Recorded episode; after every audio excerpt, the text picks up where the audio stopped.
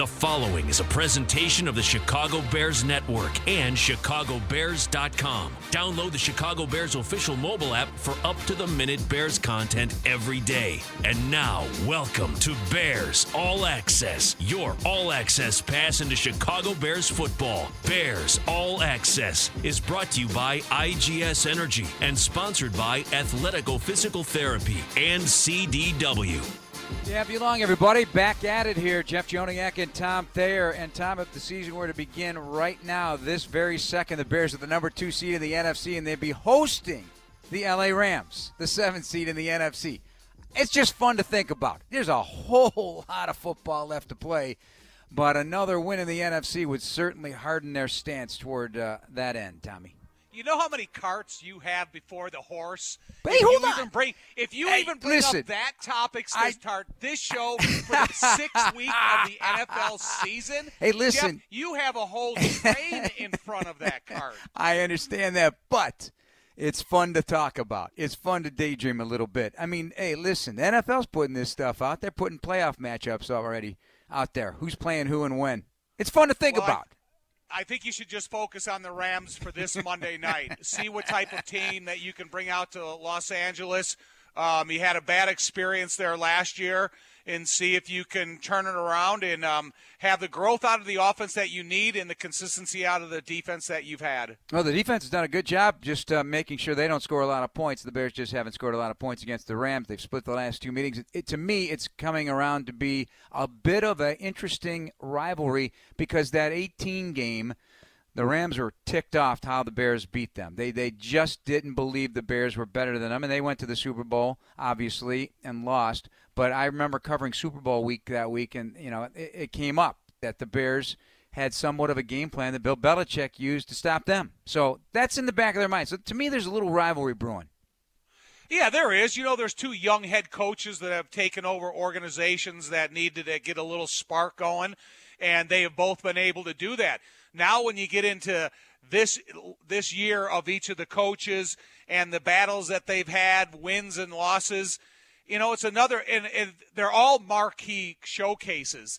You know, the la- the game at the Coliseum, the the game at Soldier Field, and now the game at the new Ram Stadium that. Um, Jeff, I got to believe if this was being played under normal circumstances, 55 to 60% of the fans would be Chicago fans. And I think it would be a great spectacle to see on Monday night opening of your new stadium and seeing it filled with blue Listen, and orange. you know doggone well that people had that one circled. Uh, first of all, it's a beautiful place. I mean, that's number one. That's a destination, obviously. It's L.A., and you are exactly right. The Bears fans would have gobbled up tickets. It would have been quite the showcase game on Monday Night Football. No question about it.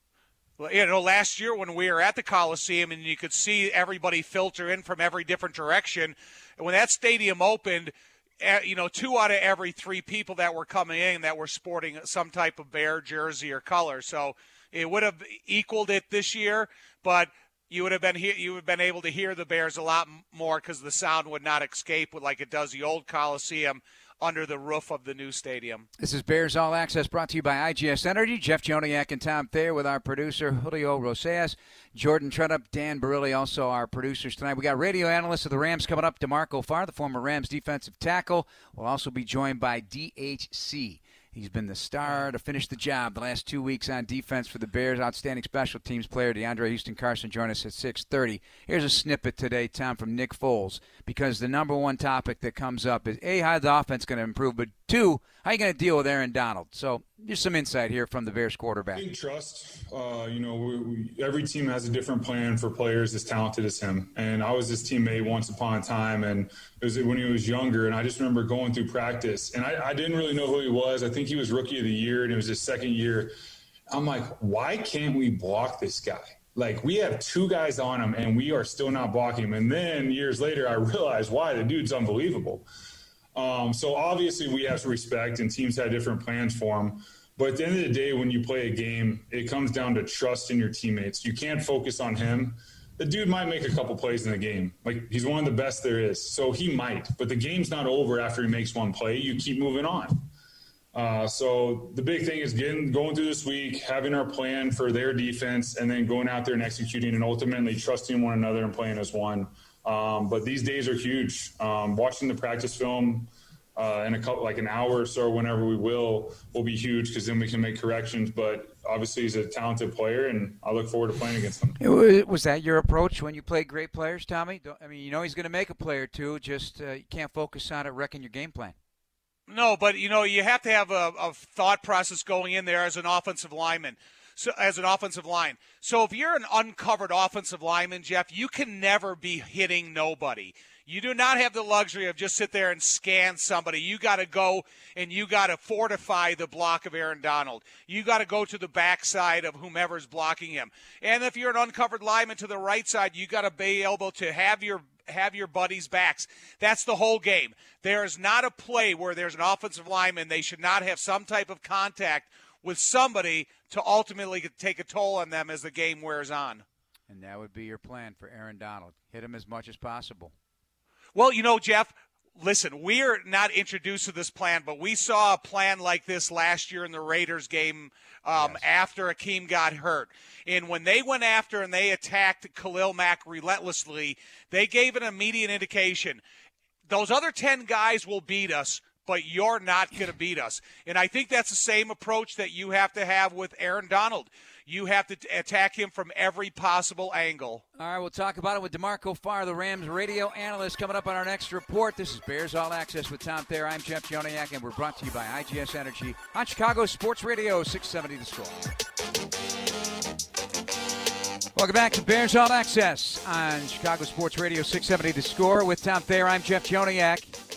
And we're brought to you by IGS Energy. Choose clean energy for your home at IGS.com because every good choice adds up to a better world.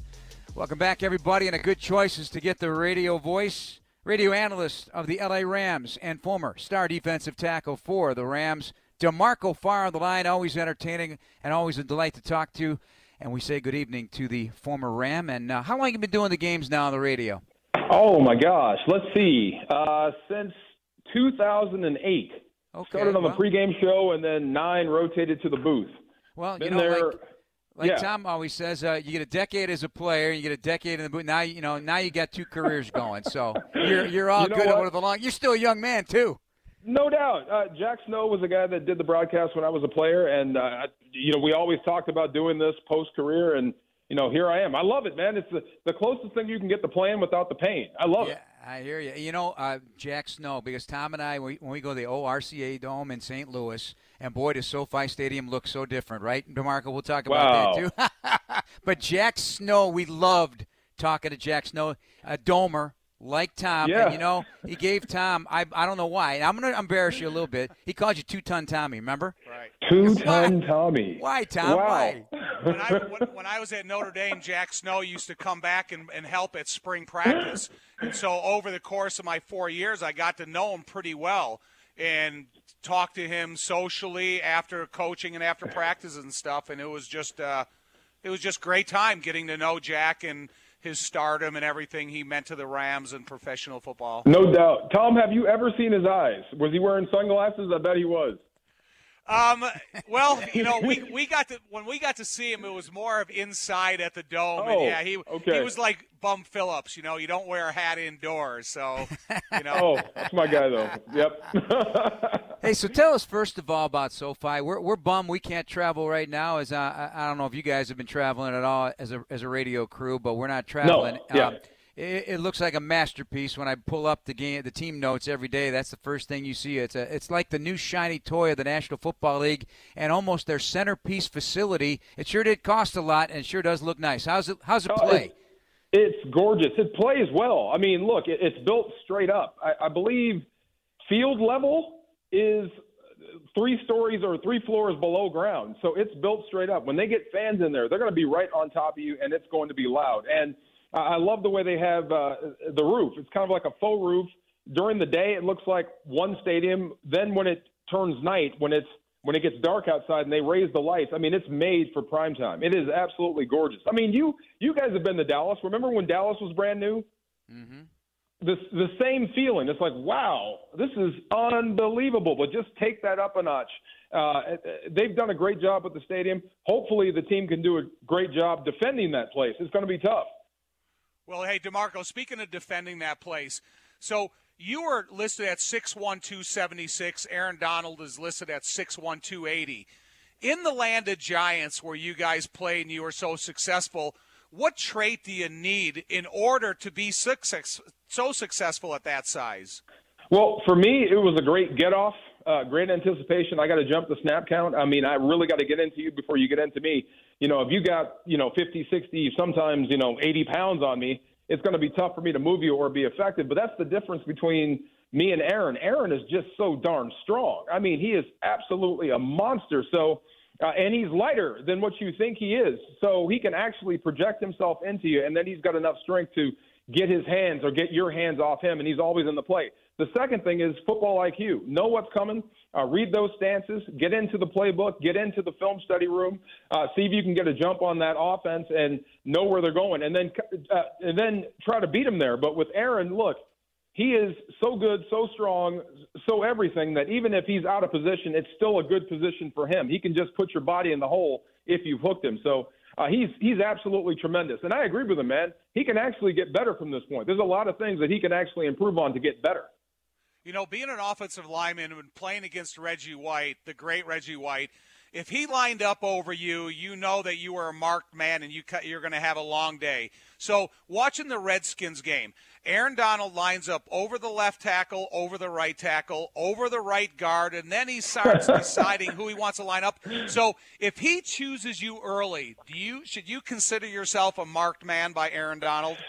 Well, I mean, you know who you are. What did they say at poker? If you can't spot the mark in under an hour, it's you. Yeah. So, you know, if it's an obvious passing down, I mean, during the middle of a game where it's, you know, it's time to make a play and he lines up over you, that that tells you something. Either you're that guy or he feels good from that spot. But you have to move him around because, you know, every protection scheme is built to stop him. So if you vary the places he's going to be, it just makes it tougher for the offense to pick him up. Same with J.J. Watt he moved around. You didn't know where he was going to be from snap to snap, and that affected the offense.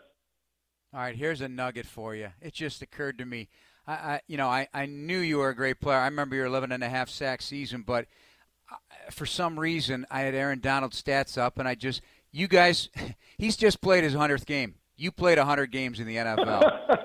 now, now, here's the deal. you, you, had you had 36 and a half sacks. I'd say that's a very very good career, right? You were disruptive. You you were collapsing the pocket.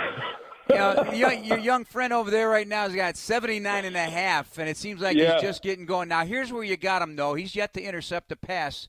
That's what got, I keep telling him. you got you got three, and you and you had more tackles, so you can put that on your resume. You go toe to toe with them. But oh, both look no at look at the careers, hundred games. So you see what you did, you see what he's doing.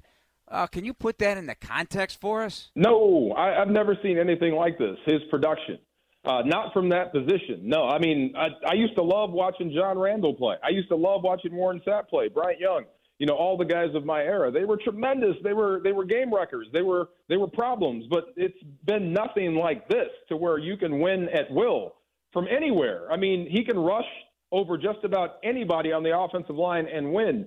Uh, yeah, this is uh, truly unbelievable. And there was a year, I believe it was two seasons ago, where he finished with 11. He had a chance to break the record I held for, for sacks by an interior lineman uh, for the for the Rams. And he finished with 11, and he kept staring me down from the bench. like, eventually, I'll get you. And the next year, I think he had 20. Well, yeah, yeah, yeah, yeah, two 11s. He had an 11 and 15 and 17, and they went up to 20 and a half and 18. He yeah. blew he blew your doors off. Absolutely, and that that's what he said without even saying it. hey, DeMarco, is Jared Goff the key ingredient in this offense, or is there another ingredient that's uh, equally as important? Well, he's the guy. He's the quarterback. He's the trigger man. I mean, yeah, he's the most important guy. You ha- you have to keep him upright, and you've got to get him going if you're going to be successful on game day. But I would say the running game. Uh, Sean McVay's offense is is dependent upon a running game, uh, getting the defense to buy play action. That's how you get Jared Goff on the edges. That's how you create space for those those those crossing routes, those tight end screens and whatnot. If you don't buy runs, you can just sit on it and get pressure on Jared Goff. That's what teams did last season. So yeah, I mean he's the guy. If Jared Goff throws for 300 and he's the player of the week, that's awesome. But I bet there was a credible and a consistent running game that kind of paced him. So I, I think that's most important. Darrell Henderson, or or, or, or um, uh, Akers, the, the rookie they just brought in, or Malcolm Brown. Uh, they've been using three guys pretty much all season long. It does not matter who carries the football, but you have got to keep the defense honest and pace Jared Goff. Rams analyst DeMarco Farr, the former defensive tackle for the Rams, our guest here on Bears All Access, brought to you by IGS Energy with Jeff and Tom breaking things down. I'm looking at your tight ends, Gerald, Gerald Everett. Uh, he's got some big play to him. Tyler Higbee, you know, he's got three. T- all came against the Eagles in one game, but he, he's proven to be worth every penny. What do those two add to the dynamic? Because we could easily just talk about Robert Woods. We can easily talk about Cooper Kupp. but what are those guys bringing to the table? Well, they're they're well, look. Gerald Everett is a big play waiting to happen, and they move him all over. He's kind of the H. They they line him up as a fullback in the I, and he can lead up on linebackers. It's not his ballywick, but he's willing to do it. But that opens everything up. Think 49ers offense uh, with their fullback. It's just uh, it's the same sort of weapon you can use in the passing game. And Higbee is is just like George Kittle. I mean, George Kittle, I think, is the top of the league. Uh, if you line up with a smaller guy, he can block you. If you line up with a bigger guy, uh, he can run around those guys. Higbee is of that same vein, so they they have this a, a similar approach with with the tight ends that they that the Niners do. Depending on what you do to line up against their personnel group, their tight ends should have uh, the advantage or a one-on-one advantage. So you know, Higbee is a guy that kind of goes quiet, he goes dormant, and then all of a sudden he pops up and has you know a, a great stretch or a big game or a, a big month or whatnot. And Gerald Everett has been a guy that's kind of found his niche in the offense. So you know, I'd like to go 12. A lot of people would like to go 12, two tight end sets and stay in it. That keeps defenses kind of balanced, and you can pick that apart. But, you know, it's just been a little bit tough, especially last week when the 49ers kind of get ahead and you, you have to throw to keep up. Hey, DeMarco, Jalen Ramsey. Um, you know, he's a pretty outgoing, oh, pretty loud, instigating type of guy. So is it something that you want to match wits with him or just ignore him every time that he has a chance to be on the play? Well, if you're going to match wits, you better be pretty good at trash talk, and you better have thick skin because he's going to stay on you. But man, I mean, he has been worth every penny. Uh, you hear about guys and their reputations, and then you see it up close. You get to see him in practice. First of all, his body, it looks like he's from Mars. I mean, they just don't make cornerbacks that tall, that lean, with that long of arms that can run like that. Uh, so that's impressive. I mean, he's really good in one on one. He can shut you down. The shut you down corner, that is that guy. But He's also the Rams' hardest hitter right now. I mean, he is a violent tackler. I mean, he really, really sets the tone defensively. So, and they're moving him around. They're putting him in the slot. They're putting him outside the numbers. They're putting him just about everywhere, and he can cover just about anybody. So, love his demeanor, love his attitude, as long as it's within the white lines. You have to keep it there. Mm-hmm. Yeah, we found that out a little bit uh, with Golden Tate. That seemed to be a personal issue there, so they, they did hit him with that one, a little bit of uh, a fine and whatnot. Can I, can I make we, a point there? Yeah, whatever yeah. Go right Golden, ahead. whatever Golden Tate got at the end of the game, and look, I never advocate fighting or throwing punches or whatnot, but watching those two go at it during the game. Yeah, he, he earned everything he got. really, he did. DeMarco, what is your view, and what are they talking about in L.A. about the five and one Bears? Because we certainly hear a lot of local uh, concern and whatnot, despite that record. What's what's more view from your uh, point of view now as you've broken down some of their tape? Well, the first thing that jumps out is their defense. Uh, just big, strong, up the, up the gut. And look, we've the Rams have played Chicago, so we know about Akiem Hicks. I like Bilal Nichols in the middle. I mean, Khalil Mack is a guy that you, know, you have to account for, like Aaron Donald, and you know Robert Quinn is you know, he was here, so the Rams know him and good linebacker. So the first thing that jumps out is defense. It's going to be tough to move the football on the ground, and uh, Chuck Pagano really has them playing well. So that's that's going to be tough sledding for the Rams. Uh, the other side, it depends on what what Nick Foles you get.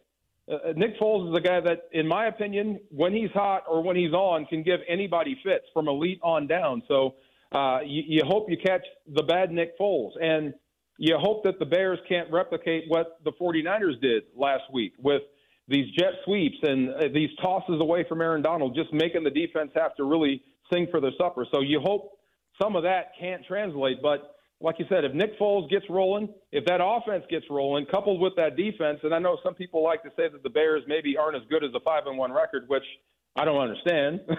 They're five and one. You are what your record says you are. But if the offense can match what the defense is doing, I think the Bears are going to be in it come December. Hey, uh, DeMarco, when you look at the Bears' defensive back Kyle Fuller, In the last couple weeks, he's had a couple of game-changing plays. One of them, the flag was picked up. One of the flag was kept on the ground, and they were both legal hits. As an ex-defensive player, when you see those types of hits, whether they happen on behalf of the Rams or other defensive players around the league, is it frustrating to you, or do you just say, "Hey, that's the way of the game now," even though it's so disappointing? Yeah, there was a there was a hit here uh, a couple of weeks ago. Uh, excuse me, it was actually up in Washington. Uh, the one that knocked, um, oh my gosh, who was starting for Alex Smith? Uh, Kyle Allen? Yeah, Kyle Allen, yes. Kyle Allen, yeah. I mean, he's scrambling for a first down, and Jalen Ramsey, like we talked about, came up and just absolutely tattooed him. Now, it's an angle tackle. Uh, there's one guy trying to dive out for a first down, and there's a corner or a DB coming up to stop him, and they flagged him for it. They gave him a free first down. It knocked the guy out, put in Alex Smith, but I mean, look, if what do you want him to do? Uh, you can't let guys just have first downs uh, you're not thinking player safety. You're thinking get off the field. So I always judge it by this: if the defender has a chance to do something else, then you should try to err on the you know the side of safety. Get it? Uh, don't penalize your team and try not to hurt someone. Try not to tag a guy in the head. But if it's just bang bang, there's nothing he can do. You know, I feel bad for the officials. They have to make those calls, but it's like, man, I mean, the defense, uh, they're playing football too you know, you can't penalize them just for doing their job. So it's just one of those things, and it's one of those things you have to swallow and move on the next play. All right, DeMarco, appreciate all the time, and uh, good luck on Sunday, and good luck for the rest of the season for you guys. And uh, too bad we can't uh, say hello when we get there, but uh, maybe down the road, maybe in the playoffs. Who knows? No doubt. I hope so. Good to all talk right. to you guys. Good Thanks, to talk DeMarco. to you. Rams radio analyst DeMarco Farr, always a pleasant personality. We enjoyed him over the years uh, when we went down to St. Louis, Tommy, and visited with him. I had some great, great folks down there in St. Louis. I'm sure they missed their Rams, but uh, they got a home now with the LA Rams. We'll talk about all that with DeAndre Houston Carson coming up at the bottom of the hour. Thanks for joining us tonight. This segment of Bears All Access brought to you by Microsoft Surface and CDW. People who get it, learn more at CDW.com. This is Chicago Sports Radio, 670 The Score. Hey, Bears fans, it's important to stay connected now more than ever. And at Motorola, we love making that possible. With the new Razr, you can enjoy staying connected a little bit more. It's a phone, it's an accessory, it's an icon reinvented. Hello, Moto. Jeff Joniak, Tom Thayer.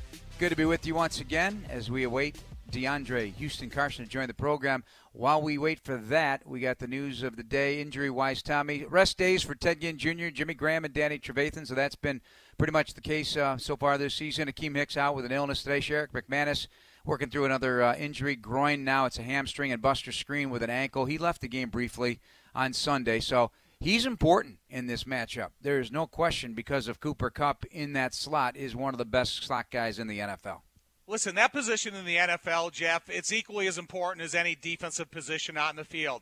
And sometimes it's more of a picked on position. So, yeah, the importance of Buster Skrine since he's come in here, his ability to tackle, his willingness, and the desire to play physical brand of football. Hey, it's it's been good for the Bears, and he has an important role on this team, especially against this upcoming offense. And limited today, Deon Bush is uh, he tries to get back with his hamstring, and Rashad Coward, Tom, with a finger injury today, uh, so he was limited at left guard. That makes me nervous because one thing about playing against Aaron Donald, if you don't have perfect hands and feet, it's almost impossible to try to get in front of them and sustain, sustain contact to keep them off the running back or off of the quarterback. So uh, you're going to have to go in there with a healthy, confident offensive line. And, you know, I, I guess Rashad is the best candidate to put in there, but it had, if it had to be Alex Bars, he has experience. Yeah, working through his shoulder injury himself, he was a full go today. Interesting to hear DeMarco Farr talk about it. We saw it on tape when you watched the Rams game. Yes, the flash sweeps and running away from Aaron Donald, keeping things on the edges. Do you think that's the best way to go about it? Yeah, I think in any pass play, you got to get the ball out of your hands of the quarterback as quickly as possible.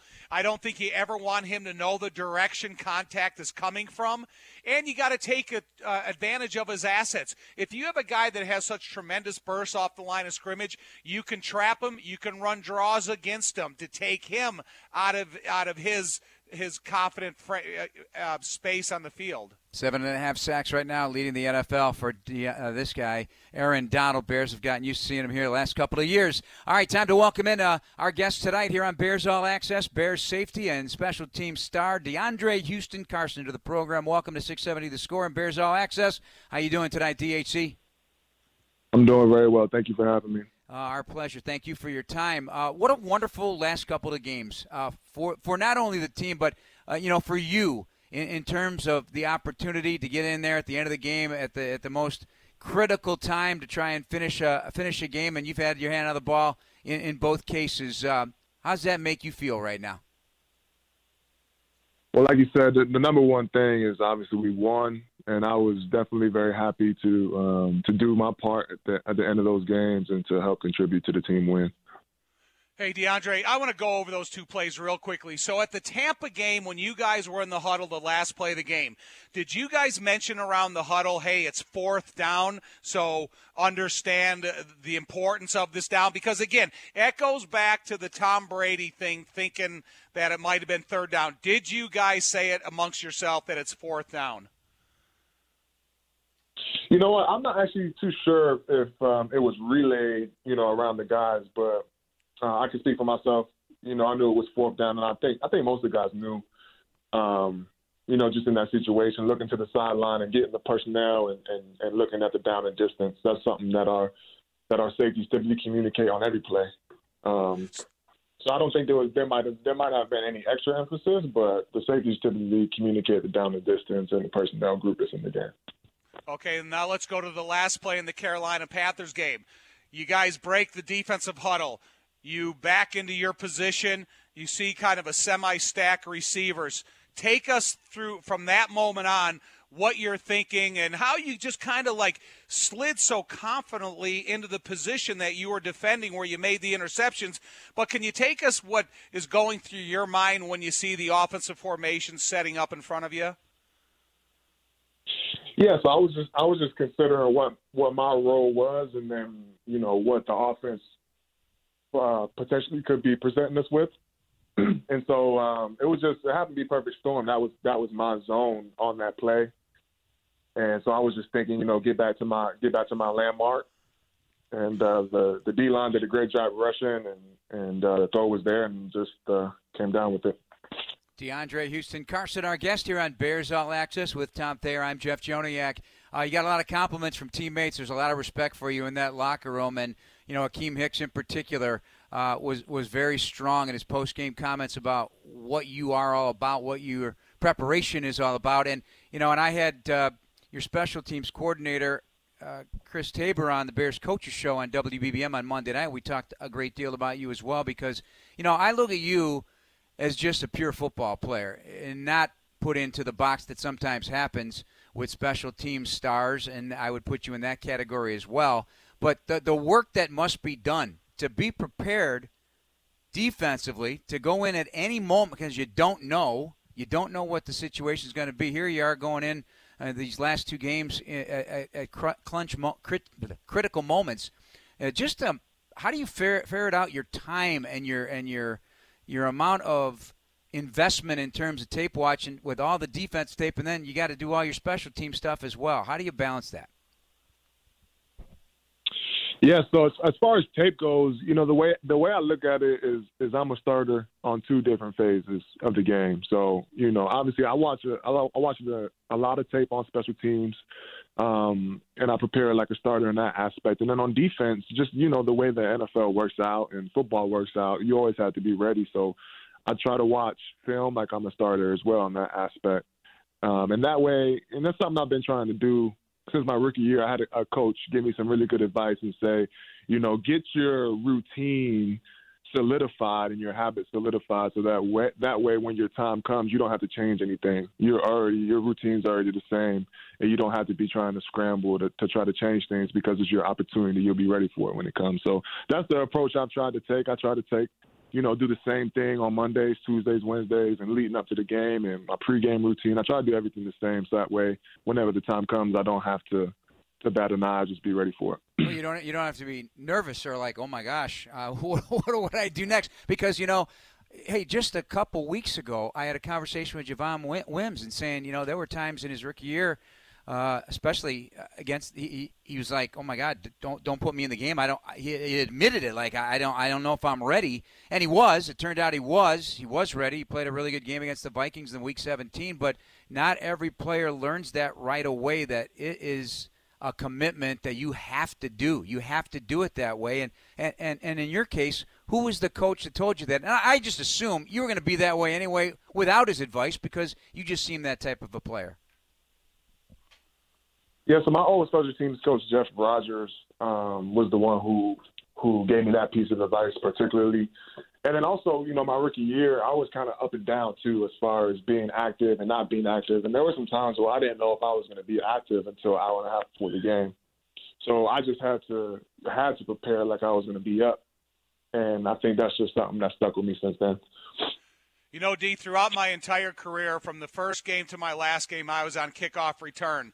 So I take a big special interest, and I've never. I, I this is probably the most exciting year because last week or two weeks ago during the broadcast, Jeff was making a description. And he said nine and a half yards deep, and he's going to take it out. How exciting is that for you guys? Last week was a different animal because the kicker was kicking it 10 yards out of the back of the end zone. But when you know that it's every ball is returnable because of Cordarrelle Patterson, how exciting is that for you guys as a group, understanding no matter how far or what the hang time is, there's a good chance you're coming out with it? Yeah, it's definitely exciting. Anytime 84 has a ball in his hands, it's exciting. And so for us, is you know, we just try to make our blocks and and give him any sort of alleyway because we know he can go the distance on any play. And so that you know that's exciting to be a part of that. And um, it's also a great responsibility to to make sure that you know we're doing our assignments and making our blocks and do what we need to do because you know we all want to be successful in that aspect of the game. You know, if you guys were going out to LA and the circumstances were normal, this would probably be a majority Chicago crowd.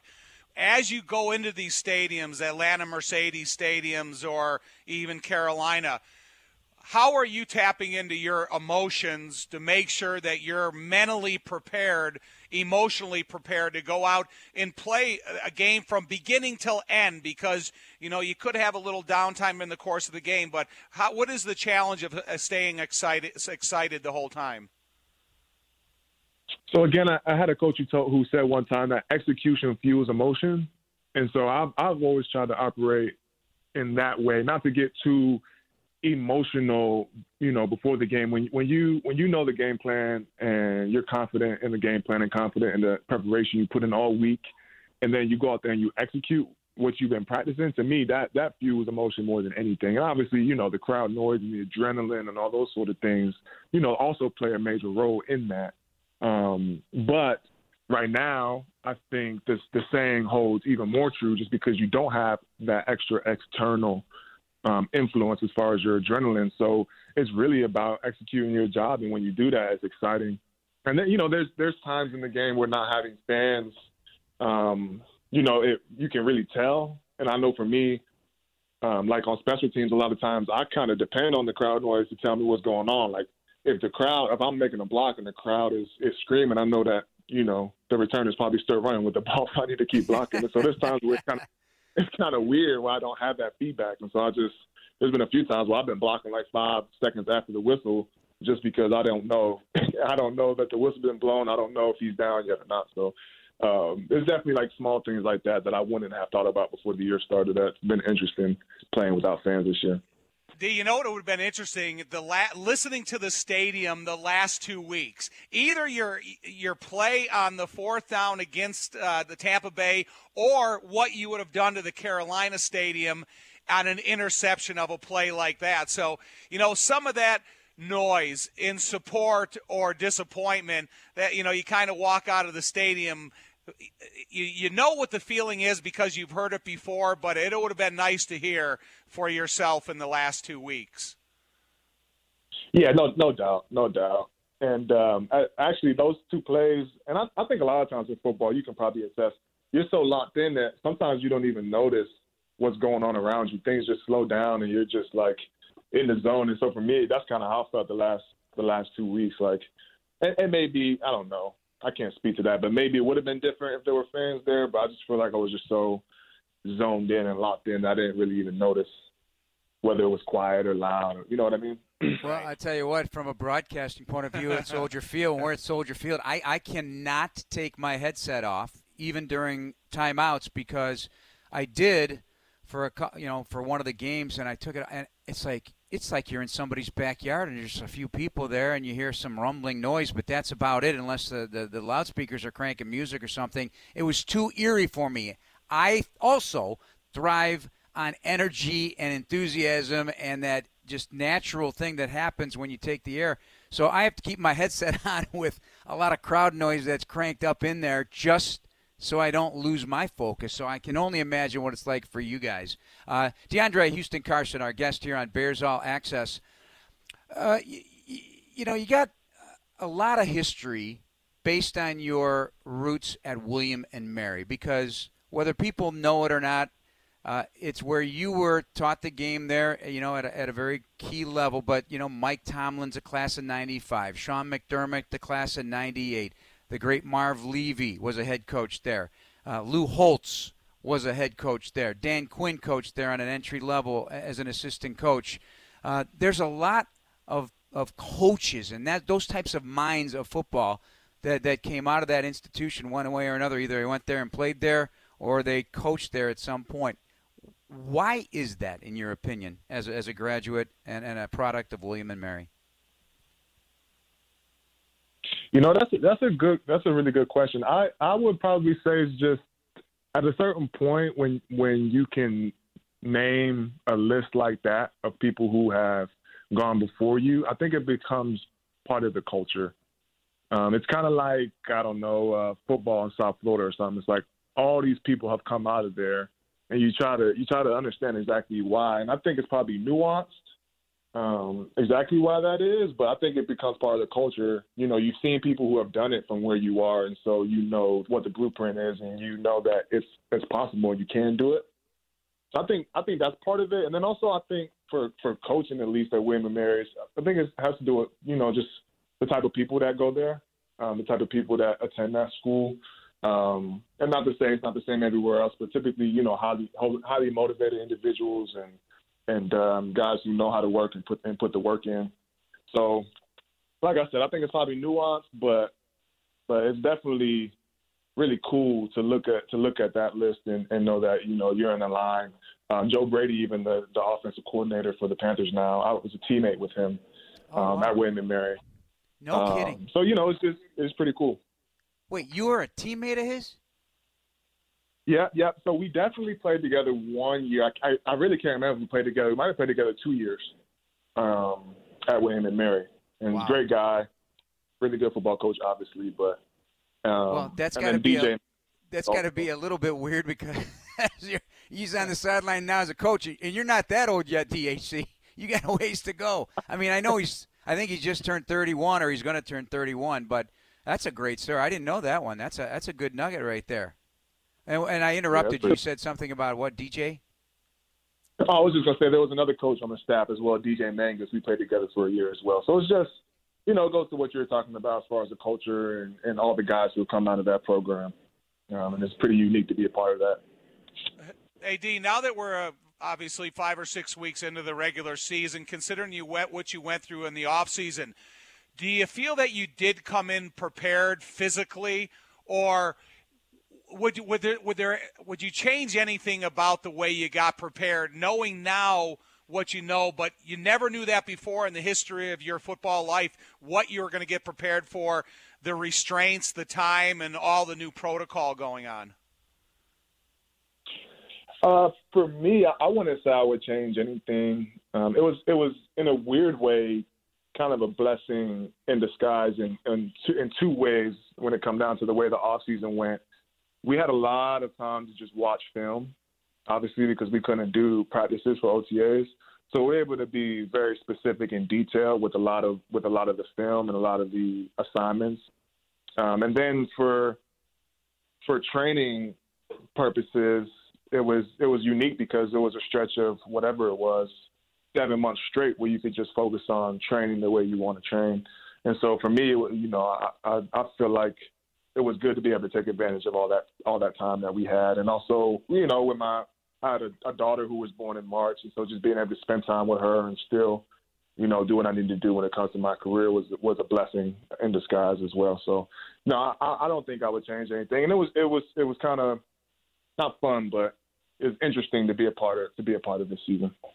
Yes, it is. It's one that you will never ever forget. Hopefully, the the end of the rainbow has some some great surprise and uh, some great reward for everybody involved. Uh, before we let you go, I really appreciate you carving out some time with us for tonight. Uh, this is DeAndre Houston Carson, the Bears safety and special teams player as the Bears get ready for the Rams. Uh, what's your what's your sneak peek preview of this Rams team that uh, now you faced the last uh, two years in a row and in big moments? I mean, it's a big big attention game, and this one is no different. Yeah, you know, Coach Pagano says something that I think is um, very applicable. He says this game is the biggest game, um, and that's it's because it's the next game, and so we try to take that approach. Um, they're they're a really good team, very well coached. You know, they got a lot of good players, and so uh, we just been putting in a game plan and, and you know hoping to go out there and execute and play at a high level out there on Monday night. Well, you uh, have have a great time. Good luck, and uh, thank you so much for your time. You're having a great season, man. Hope it uh, hope it ends well. Okay, thank you, and thanks for having me on again. I really appreciate it. Oh, Thanks, our pleasure. DeAndre Houston Carson, Bears safety. When we come back, we'll hear from snippets of today's news conferences by Zoom with Nick Foles and Matt Nagy. Tom Thayer, Jeff Joniak here on Chicago Sports Radio 670 The Score. Hey, the Chicago Bears Network presents Inside the Bears, brought to you by Verizon. Anthony Adams and Lauren Screeden cover the world of Bears football on and off the field every Sunday night, 11.05 p.m. on Fox 32 Chicago, or watch anytime at chicagobears.com or on the Bears official app. Jeff and Tom uh, as we look ahead now to the Rams. Up, you know, the Bears did go a little up tempo. It's in the it's in the scheme. Matt Nagy's done it many times over the course of his uh, coaching career, Tommy. But Nick Foles today asked when he feels is the best time for it because things were looking good. I think the big thing is communication. Like I'm constantly talking to Coach Nagy, and we have an idea of what we want to do, and the coaching staff has an idea of what we want to do. So. Um, there'll be specific times where you implement change of pace or change of this or different personnel's it's always good to have that. And for us to do that effectively is huge. I think it's shown uh, it's something that we can build on. It's it's shown in games where we've been down and we've had to go no huddle, and it's helped us get back in games that once again, theoretically, statistically, we should have lost at that point in the game, but we weren't. We didn't because our defense did a great job giving us the ball back. Special teams did their job, and we were able to put points on the board with that no huddle. Um, but I think it's great to have that ability to go do that when you need it. Tommy, what do you think of it for the Bears in this particular offense? I like it. If you can go on the field fresh and you have an attack that can create fatigue in the opponent's defense, I think it is a good pace, a good change of pace. However, I would always have to look and take defense into consideration.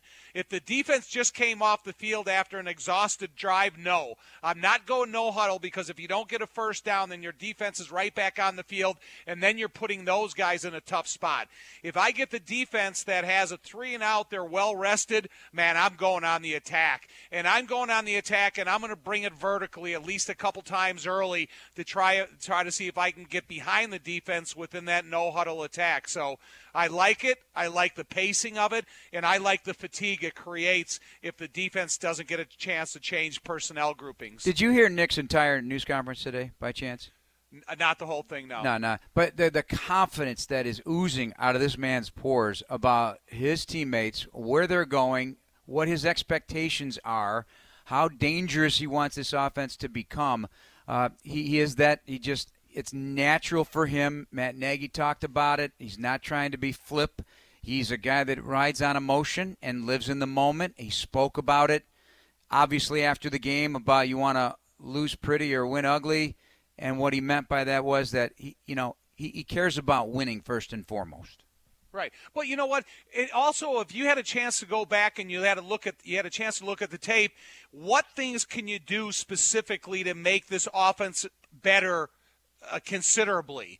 And I think there's a lot of elements in every single play. For example, the first play of the game, they run a rollout pass to Jimmy Graham and they got the receiver deep. Throw the ball to Jimmy Graham immediately and put him on the offensive while he's attacking the defender. So it's just little things like that. It's like on the eighth play of the game, Cole Kmet and Rashad Coward both pulled from the left to the right hand side they hit the same guy. Now, if they have more reps and time to communicate after watching the tape and they run that same play again and they know exactly who their responsibility is, that play's turning into a 40 yard gain. David Montgomery is not cutting it back into an unblocked tackle, tackle and it's for a gain of one. So when you're talking about how much better you can make this offense. That's why Nick Foles is exciting. He sees the same thing on tape that anybody who's invested or has spent a lot of time um, watching tape and understanding football that they are. There is considerable improvement they can make just by getting things timed up more correctly. And obviously, the O line needs to be consi- more consistent. Obviously, both run and pass protection. And, you know, plays like uh, to Darnell Mooney. You talked about it at length during the broadcast. He's, he can, but is not his skill set where you're really looking to use him is he's not a go up and get it guy. He's a go up and go after it guy and go. You know, the Bears are the only team in the league without a 40-yard pass play this year. You know, so that that is something that I could see down the road too in timing when he gets behind a defense and he's streaking down the sideline and Foles hits him for a touchdown. You know, I know you you always kind of tease me when I say things are repetitiously done. When you talk about Darnell Mooney, if you can get him in a pattern where he's running away from Jalen Ramsey, he, you're going to have a lot better chances percentages to succeed rather than throwing a 50-50 ball up against those two because that is advantage defender. All right, it'll be interesting to see how they deploy uh, that boy Ramsey. Uh, he talked to. Uh, go back on YouTube if you want. He was chatting up everybody. They had him mic'd up for the Bears game last year. He took yeah, cracks I at every. Bears receiver. It was something. All right, we got to take one more break. We'll be right back. Some final thoughts as we get you set for Bears Rams Monday Night Football. This is Bears All Access on Chicago Sports Radio 670 The Score. Bears and Rams on Monday Night Football, a battle of top 10 defenses. Uh, Tom, they're allowing uh, 19 points a game. Bears, one of the best as well. Khalil Mack, third in NFL pass rush, according to Pro Football Focus, with a win rate of 22%. Aaron Donald can wreck a pocket. You got the Bears making life difficult for opposing quarterbacks. I mean, Jared Goff, he has uh, a big uh, you know, he's got to remember what happened in 2018. Things did not go well. They put pressure on him, and, and things started to deteriorate. But the Bears are, are have low completion percentage uh, against these guys. So, you know, it's going to be interesting battle. It's strength versus strength, and those corners are playing so physical right now for the Bears. Well, strength versus strength. So, I mean, you got to figure out how to block Aaron Donald, and they have to figure out how to block the three kings, as you say, and that's Robert Quinn, Akiem Hicks, and Khalil Mack. To me, you know, you have three options defensively speaking for the Bears, how you could set it up against that offensive line. In the Rams, you got one guy you got to concentrate on, and that that is Aaron Donald. Get him blocked, and you can have some success. Go All after right. Leonard Floyd. Yeah, well, that's what you keep saying. we'll find out about the ex Bear. He's got a couple of sacks for the Rams. That's going to do it for us tonight. Thanks to everybody involved, including Julio Rosales, Jordan Tredup, Dan Barilli, and most of all, you are listening. For Tom Thayer, I'm Jeff Joniak. We'll talk to you on WBBM. 415 pregame show, 715 Monday night. It's Bears Rams. And this is Chicago Sports Radio 670 The Score. Good night.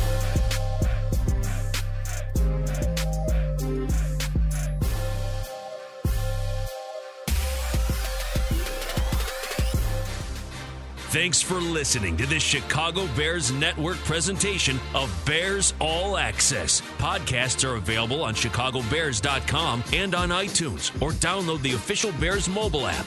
Bears All Access has been brought to you by IGS Energy and sponsored by Miller Lite.